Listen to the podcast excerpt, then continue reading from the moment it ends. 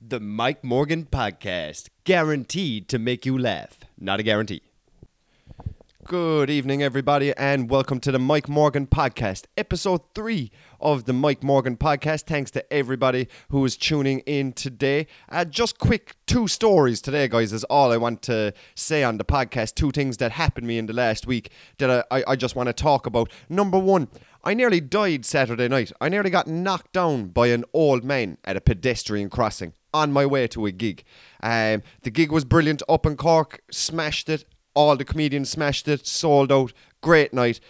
Brilliant, but it just stays. My life flashed before my eyes on the way to a gig. I nearly got knocked down by an uh, 85 year old man in a big Jeep, right? Now, I have a huge problem in this country. Let's talk about it. With old people driving, the, the boy racers get an awful amount of abuse.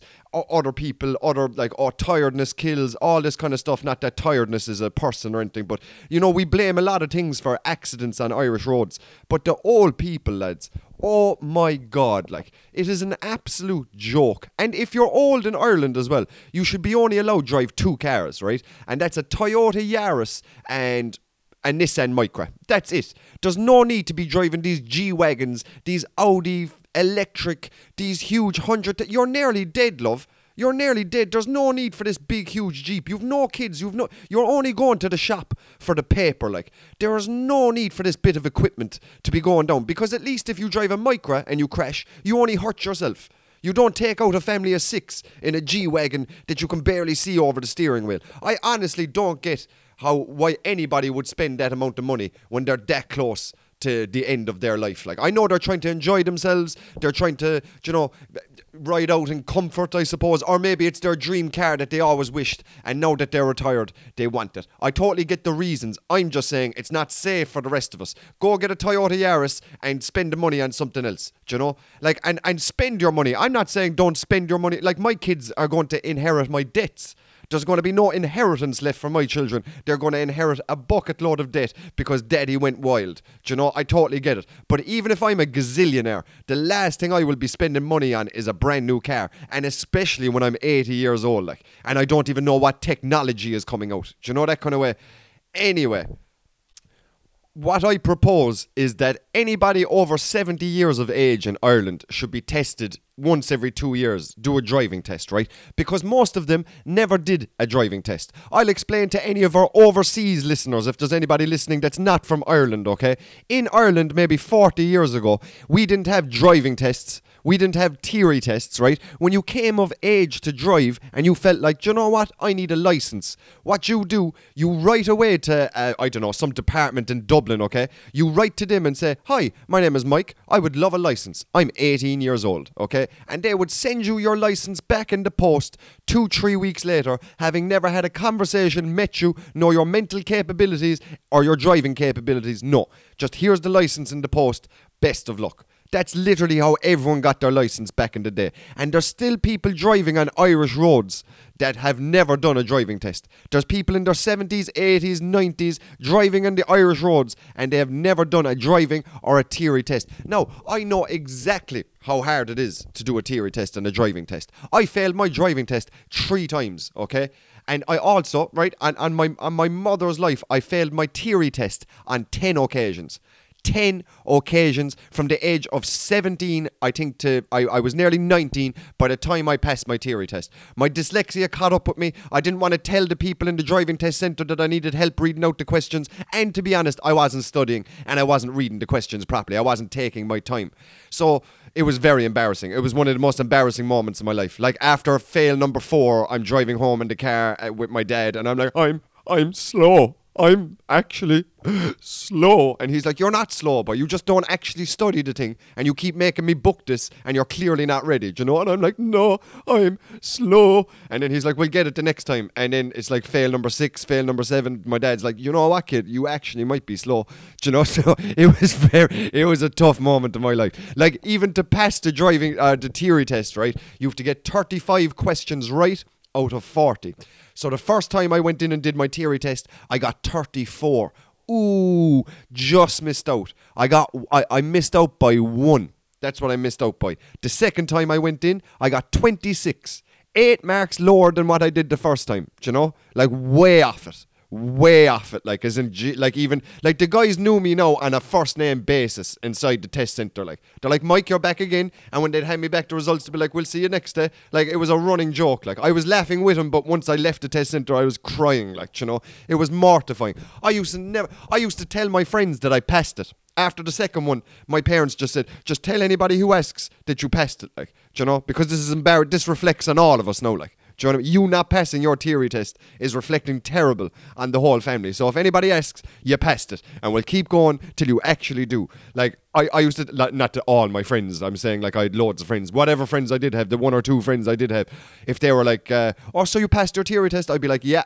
Are you around this Friday? I wouldn't be around because I've the theory test booked. Like you know, I'd be like, "No, I'm going to Cork." Uh, uh, selling. I don't know. I don't know. I don't know what I'm doing, but but what I would be doing is going to a theory test um, exam, and the day I passed it, I got 35. I got the minimum. So even the 10th go and the day I did pass it, you would think I would have got 40 out of 40, nailed it. Not 35, scraped it. Do you know what I mean? So I do know how hard it is to get a license. And there's people driving around here. We don't know can they do a three point turn, but no, they're 80 years of age. They're they're on medication and they're they, they can barely see over the steering wheel. So anyway, I'm on. I I I drive up to Cork City and I park my car and then I go to the comedy club. So I'm kind of just, you know, walking up and I go to a zebra crossing, okay? And usually that means a pedestrian has the right of way, no matter what. Usually I just, when I see a zebra crossing, I just cross. But there's something off about this. I was looking at the car that was coming and he was going way too fast to stop.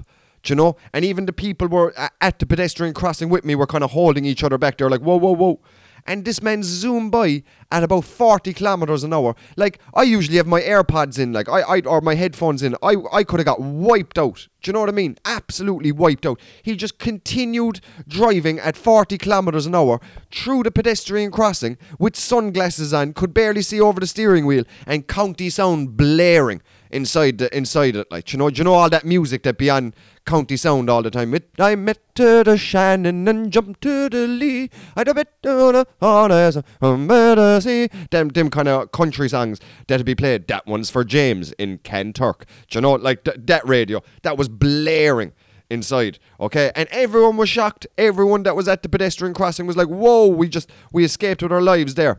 So the guy that was in the car, the old man, he was trying to he drove 50 yards past the pedestrian crossing and then he indicated to park. So i was like you know what mike? You need to go up and have a conversation with him. Like don't get aggressive don't say anything but just let him know that he just drove through a pedestrian crossing and and try teach him maybe save a life down the line. So I walk 50 yards down. Like, this is completely out of my way. I'm on the way to the comedy club. I don't need to be lecturing an old man about a, a, a zebra crossing. Like, I don't need to be telling him all about the, the theory test. Do you know that kind of way? Because I know plenty about it. So, anyway.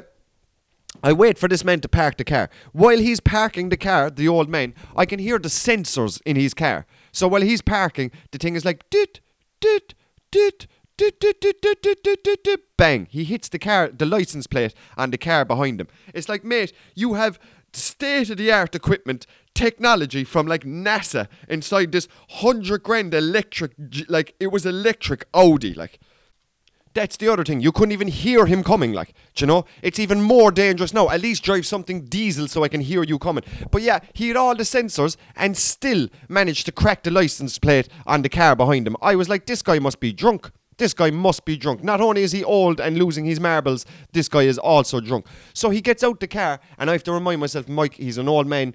Don't get anywhere like don't make sure your tone is polite. Just try teach him a lesson. Don't don't don't do anything, you know, aggressive. Not that I would, but I don't want to sound aggressive, you know. So I go up to my I, I, just as he hopped out the car, um, I said to him, "Excuse me, there, sir. Uh, did you not see the zebra crossing?" And then because Irish people, right, get away with murder in this country, right? This is a perfect example of the wit, the charm, the intelligence, and the, the cheek of an Irish person, old Irish people, man or woman, it doesn't matter. The way they can wiggle out of situations with their charm is just amazing, right? So I go up to the old man and I said, Did you not see the zebra crossing, mate? He goes, Zebra crossing? We better get him back in the zoo. And I was, it was so quick.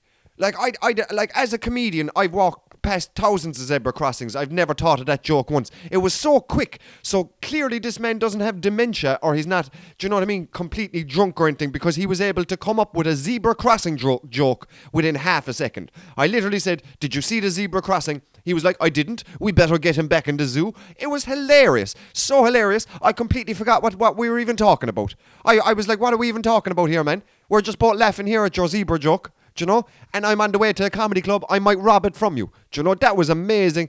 And I d- I didn't know what we were talking about anyway. I forgot what I even came up to him about. We had a polite conversation. But then I did say to him, I, I think you cracked the license plate behind you, mate, when you were reversing your massive spaceship of a car. I think you cracked the license plate. And he went around to the back of the of, of his car, looked at the license plate, looked at me, looked at the license plate again, looked back at me, and goes, what do you think of all the Ukrainians moving over? It's like, mate, why are we. Like, how did you change the subject like that? Like, all people are too cute, intelligent, they're too smart, their social skills are far better than us. Do you know that they're able to wiggle their way out of these situations with either asking me a question about Ukrainians, which is a huge political question and stems it away from the license plate, or making a joke about a zebra crossing the road, deflecting the fact that you nearly took out six people at a zebra crossing. But your joke was hilarious, mate. The things that Irish old people get away with because they're so funny, they get away with absolute murder. And lads, like it was a disaster of a situation. I didn't, because that man was so funny, I didn't get to lecture him on how poor his driving was. Maybe he would have learnt a lesson because he definitely never did a theory test. Like he might have gone, Oh, is that what a zebra crossing is? I didn't know, man. I never did a theory test. I wrote away from my license. Maybe that's the conversation we would have had. He would have learned something. I would have got to teach them something. Maybe a friendship would have blossomed. Nah because the man is so witty, none of us got to teach each other anything, and he's probably gone on to kill two people since in his massive Jeep. Do you know what I mean? It makes no sense. And this is not ageism either, guys. This is not me giving out about old people. Like, I love old people. I often, like anybody that knows me, my grandfather died there about a year and a half ago. The man was my best friend. I loved the dude. Not only that, I loved his friends. I loved uh, any any old people. I love talking to them. Their social skills, just how I explained it to you about the zebra crossing, they're hilarious. They look you in the eye and they have a conversation. Young people today, glued to the phone. Like I went to get, I actually got a McDonald's there yesterday, right? I went up to get my order. Your man walked, not one, he was a young fella. He was about 18. He had plasters everywhere because he was covering all his piercings and all that kind of stuff. And the man had the personality of a box. Like, do you know what I mean? Of a cardboard box. The man had the personality. Like he walked up. I said, Can I have a regular cappuccino? He said nothing, took my money, gave me back my change, and nothing. During the transaction, didn't speak a word, didn't acknowledge I was in front of him. No, please, thank you, nothing. No, he could have been having a bad day. He's a young fella. I, I, I've been there, you know? But it, young people in general, I can't have a conversation with. Old people, on the other hand, fantastic conversations with them. I love them. So it's not actually, it's not going on about ageism. Like, like my family had to stop my grandfather driving and my grandmother driving. Like, it was like, uh, they were like back they were hitting curbs they were hitting our cars when they'd come to even our house when they'd be driving up the driveway they'd actually clip our cars um, ridiculous stuff. So we came up with a family decision that it's not safe for everybody else on the road if these guys are driving. And i really think people need to be honest with themselves as well out there to go jesus should should uncle shamey be driving a G Wagon at the age of 95 when he's shitting his pants. I don't think he should be, but look, it's a family decision. It's like, oh, you wouldn't want to take away his independence. You take away a family of six's independence fairly lively if we don't cop on. Do you know what I mean? You drive him to the shop. Do you know what I mean? That's what we did as a family as well. It's like, lads, all right, Pappy can't drive anymore. But we, like, and that's a huge part of his independence. So we all got to chip in with driving him to the shop. And we all did. Do you know what I mean? To make sure he'd never want for anything. So it is a, a big decision as a family to make. And I understand most old people maybe don't have a family like that to look after them, or maybe they passed away, or maybe they didn't have any kids. I totally understand. There's loads of reasons to it. Um, like, yeah, exactly. So it's not ageism just before I get into my second story, just on about talking to old people, I have a grandmother. She's 92 years of age. I'm so blessed to have a grandmother at the age that I'm at, and even my grandfather who passed away. I'm so lucky to have a, a, a relationship with both my grandparents to the age of 30s. Like, it, it's so blessed. But um, look, my grandmother, like, I, I feel bad lately because I don't see her as much as I do, I, I should do, and she's starting to lose lose her, you know, her mentality or her marbles a bit. I suppose she she doesn't know who I am. She doesn't know where she is sometimes. Like, and it really hurts me because I used to call into her every Friday, and she'd be up to right up to the pandemic, and she'd be able to slag the balls off me. We'd be able to go out for something to eat. She'd be able to call up Apache, make the order, like like everything. Knew my name when I came in, everything. Slag the balls off me just so quick. So you might have to listen to the same story twice, but that's as far as it went. Since the pandemic, it's like she could think you're anything. She could think she's 20 again. She might think that I'm her father. She might think that she I'm her son. Anything could happen. But whatever she when I go visit my grandmother, whatever she thinks I am, I just play that character. There's no point correcting her. There's no point like going, "Oh no, no, I'm actually Mike." So the last time I went to visit her, she thought I was my brother. Now, me and my brother do look similar. Only difference is I'm far more handsome. Um, but my grandmother seem, can't seem to tell the difference at the moment. I'm only joking, Connor. You're beautiful. You're beautiful. No matter what they say. Yes, words can bring you down. Ho, ho. I'm sorry. Anyway, went to visit my grandmother. She was like, Hi, Connor. So I was like, Okay, I'm Connor today. There's no point correcting her, like I said. There's no point, like, she, she's 92. What's the point correcting her? Do you know? Let's just have a conversation. So I sit down with her and she goes, Oh, I'm so worried about Mike Og. I, I'm Mike Og. Do you know that kind of way? That's me. And I'm like, what? I, I, I didn't want to correct her. I was like, So what's wrong with Mike Og? And she's like, Oh, Connor, you know yourself. He thinks he's the big man. I was like, You know yourself. I was like, What conversations is, she, is Connor and Nanny having? Are they bitching behind my back? What shit are they chatting like? Do you know what I mean? Anyway, I goes, I, I said, ah, go on anyway. What, what, what, what's wrong? And he goes, I'm, I, I stay up all the time praying for Mike Og because he's so innocent. I was like, Nanny, I don't like where this is going. Do you know what I mean? He thinks he's so funny and he mightn't be that funny at all at his comedy concerts. That's what she calls comedy shows, comedy concerts. And now she's admitting that she doesn't think I'm that funny. It's like, Nanny, you always laugh when I come around. Do you know what I mean? So why is this coming out? Anyway, I can't say that because she thinks I'm Connor. So I'm like, right, right, right, right. And and I know, like he, he's flying. He, he loves it, Nanny. No, no, I. He's very, very innocent. I'm afraid that when he goes up to Cork and when he's doing his comedy concerts, that and to be honest, I don't even think they're laughing at him. I'd say he's deluded. It's like, Nanny, you're breaking my heart, love. You're breaking my heart. So she goes on to say, right, this is what my grandmother's worried about in my life, okay? So she says, Michael be outside a comedy club and he'll be thinking he's the big man and people will come up to him and they'll say, How much money did you get paid for that? And Mike Og will think he's clever and he'll say, I got paid loads of money. And then the lads talking to him will say, Can I see it? Let, let me see the money. And Mike will be so stupid because Mike's a bit stupid that way. He'll show them the money. And then they'll ask to hold the money for a few seconds. And Mike will give it to them to hold the money. The other lads that outside the comedy club.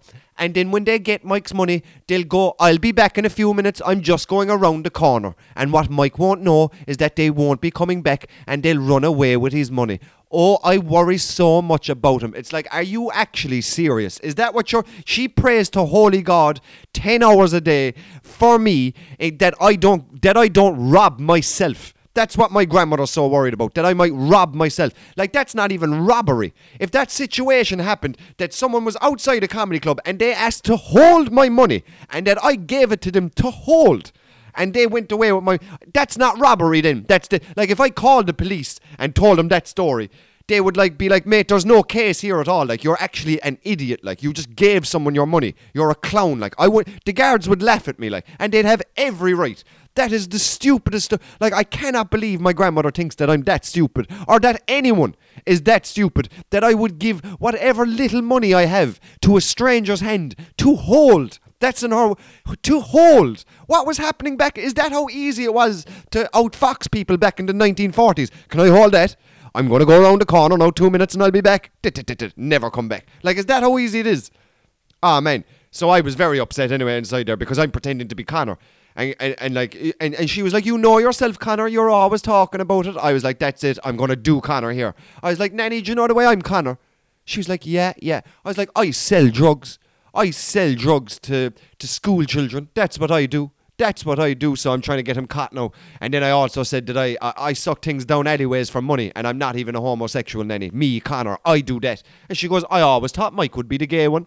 But yeah, again, I'm getting roasted by my brother and my grandmother. But like I said, go have a conversation with your grandparents or your parents if they're getting to that age. They're beautiful and they're far more interesting than the young people you can talk to today. And that's a fact. Do you know what I mean? It's like talking to a cardboard box, talking to young people today. The anxiety that they have, I actually feel sorry for them. I do. I actually feel really sorry for them. So, anyway, the moral of that story, anyway, retest all the old people. Don't they kill me at a pedestrian crossing, for God's sake. So the other thing I just quickly wanted to go over again, guys, I, it's a comedy podcast, but sometimes it might be a sad story, serious story, whatever's on my mind, and I can't get this out of my mind. Uh, the past one or two weeks. So I was working in a van last week, and I had to train a fella in. So basically, just showing him the route, um, just seeing does he like the job, and he can decide at the end of the day does he like the job. Basically, I'll train anybody in that wants to be trained in. There's no training. Can you drive a van? Can you lift a box? And can you write a bit of paperwork? There's nothing to it. And at the end of the day, then you have to decide do you want to keep working or not work. Basically, uh, that's my job. Three days a week I work in a van. The rest of the time I do comedy. Hopefully, in another few years or even any day now, I'll be able to do comedy full time. But till then, I have no problem uh, doing a real job, as people say, doing a real get a real job clown. But yeah, uh, so I have a baby now, so I have to have somewhat of a real job. I can't be full time comedian. And by what I mean full time comedian, when I was a full time comedian, I, I, I was just like getting by. Like I had enough to eat and diesel in my car. Like like sometimes full time comedian can be like, you know, it's a, it's a dark road. But anyway, what am I talking about? Anyway, so I had to train this guy in last week. Okay, I had to drive to Kilkenny. This guy was from Afghanistan. Afghanistan. He was the same age as me, and we had the most in amazing conversation I've ever had in my life. Just so open to the different cultures, uh, to the differences between the two countries, um, or the two like the two continents even. Um, uh, it was absolutely amazing, and I loved talking to him. And he was as open as a book. Like we talked about women, how they treat women over there, um, how they treat their parents, how they deal with laws, uh, what they think of Americans compared to what the Western world would think of Americans. No, he's not like oh debt to Americans. Ah, la, la, la. It was none of that. He was just talking about you know like the movies with Mark Wahlberg that come over where Lone Survivor, where they come to Afghanistan, kill 200 Afghan civilians, and then when Mark Wahlberg gets shot at the end of the movie we're all crying. It's like he just killed 20, 200 innocent Afghan people and we're crying because Mark Wahlberg got him a bullet at the end of this. It was a crazy conversation I was having with him. But I tell you this, I, am not going to name him because I don't know, does he even know that I do podcast or comedy or anything like that. And I'm not going to say anything about him other than the journey because I don't know, does he want me to say anything, you know? Maybe down the line I'll bring him in and he can tell us. But I was blown away by his journey to Ireland, you know. So in Afghanistan, you get no passport. You can only go to Pakistan or Iraq. They're the only places you can go unless you get a fake passport uh, to leave the country. Now, I stupidly asked this man at the start of the day, "Did you know anybody that died in any explosions or crossfires or anything like that?" And he left he actually left at me. He was like, "Yeah, I know hundreds. His brother died in an explosion. Um, I like honestly, like I was nearly crying listening to the guy. Like you know, it was it was actually so his family made a decision that one of them had to move. So he was actually a wealthy Afghan person. By wealthy, it would still be lower class here, but he had more than most Afghan people. And if you wanted to leave Afghanistan, you had to do so illegally and you had to pay an agent 7,000 US dollars. That's what you had to pay. Your whole family had to pay up, sell whatever they had, and pay an agent to get you to Europe. Now, he would get you to Europe, but you didn't know where in Europe you were going or what country you were going living in. He would only get you that far. Now, there was about I'd say a 50% chance you'd make it. There's a 20% chance you'd die, and there's a 30% chance you get caught. Do you know that kind of way? So his journey started, um, obviously in Afghanistan to Pakistan, Pakistan to, and then he had to cross over and have to go to Turkey. Now, the Pakistan mountains, he there was snow all over into Turkey, snow all over that there was even frozen dead bodies that had been left behind. You can't get left behind in this group. There was about 30 of them. If you get left behind, if you say to people, go on away, uh, I'll catch up, there's human traffickers looking for you that will try catch you and hold you for ransom and try take money from your family, going, I have your son we'll give him back if you give me $5,000. So you can't get left behind. So he's passing frozen bodies, frozen corpses on his way up the Pakistan mountains. Um, and they get to Greece. From Greece, he has to hop on a rubber dinghy that says it's only suitable for six people, guys. And there's 30 people on it.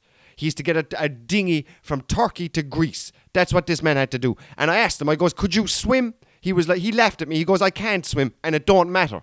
He was like, if you fall off this, you're not. It's choppy oceans, mate. You're not going to survive. Like you're just not going to survive this.